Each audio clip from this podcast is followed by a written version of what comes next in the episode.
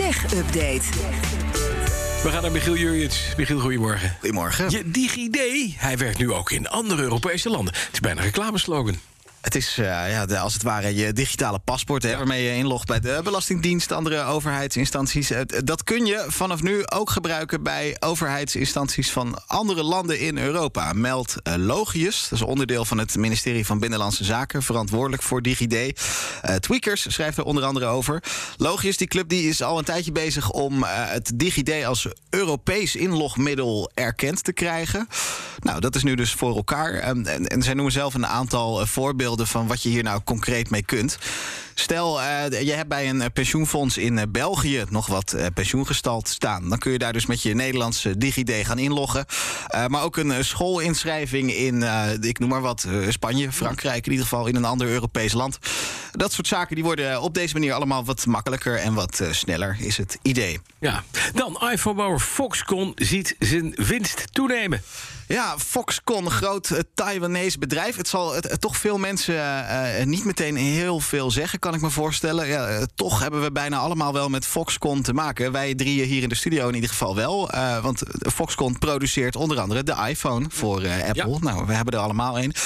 ook Google, HP, Dell, Sony, allemaal krijgen die onderdelen geleverd vanuit Foxconn. Het is wereldwijd de grootste fabrikant voor computeronderdelen. Zo net zijn de kwartaalcijfers naar buiten gekomen. Was nog even spannend, want ja, we zitten met het chiptekort, ja, problemen in de toeleveringsketen. Komt ook nog bij dat een grote fabriek van Foxconn een poosje dicht moest door de coronalockdowns in China nog altijd. Maar toch, de winst die steeg met 5% naar bijna een miljard dollar. Dat is de grootste winsttoename in acht jaar tijd voor Foxconn. Dus ja, de zaken die gaan daar ondanks alle problemen en onzekerheid uh, best wel goed. Ja, dat blijkt maar weer. En ik dacht dat Apple zelf een chipfabrikant geworden is. Hè? Dus in hoeverre ze nog afhankelijk zijn van Foxconn is me even de vraag. We gaan even naar Google. Dat gaat het weer proberen met een slimme bril. Na de Google Glass die het niet werd, krijgen we nu een andere. Google had uh, gisteravond hun jaarlijkse ontwikkelaarsconferentie in San Francisco, waar uh, nou ja, van alles aan de apparaat is aangekondigd: smartphones, horloges, tablets, allemaal met Android natuurlijk als besturingssysteem. Maar wat mij vooral opviel is dat ze inderdaad opnieuw met een slimme bril komen. We hadden inmiddels tien jaar geleden de Google Glass. Niet heel succesvol. Integendeel, totaal niet succesvol. Maar nou ja, nu moet het dus gaan gebeuren. Hoe deze bril dan gaat heten, wat die gaat, gaat kosten, hoe die er precies uit komt te zien.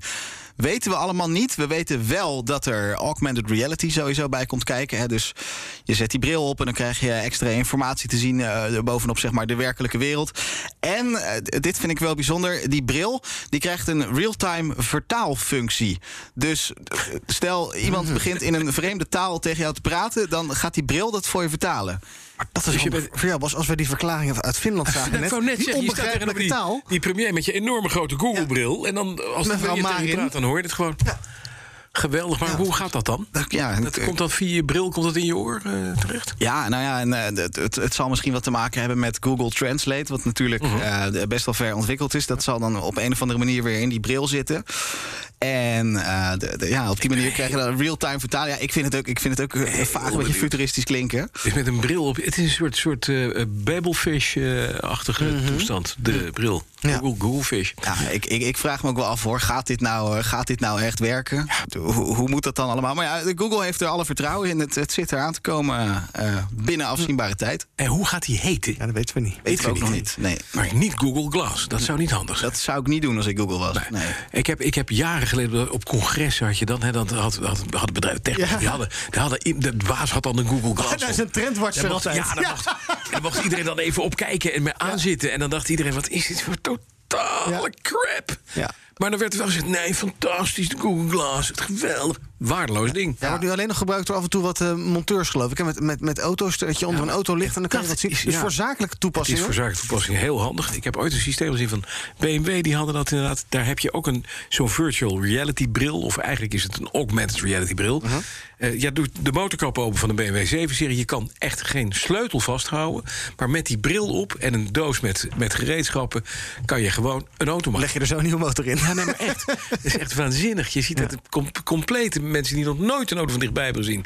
die kunnen daar waterpompen vervangen, distributiekettingen doen. Alles, gewoon omdat ze door zo'n systeem geholpen worden. Dat is natuurlijk wel gaaf. En zo is er inderdaad ja, van alles te bedenken... wat je met die, met die brillen uh, eventueel zou kunnen doen. Maar ja, het moet wel werken allemaal dus natuurlijk. Als jij gisteren die meneer die de koffie bracht in het ziekenhuis... ineens aan je bed krijgt met zo'n bril op... en die moet je mee gaan opereren, dan weet je... Google staat achter hem. Dankjewel, Michiel Jurjens. De BNR Tech Update wordt mede mogelijk gemaakt door Lenklen. Lenklen. Betrokken expertise, gedreven resultaat.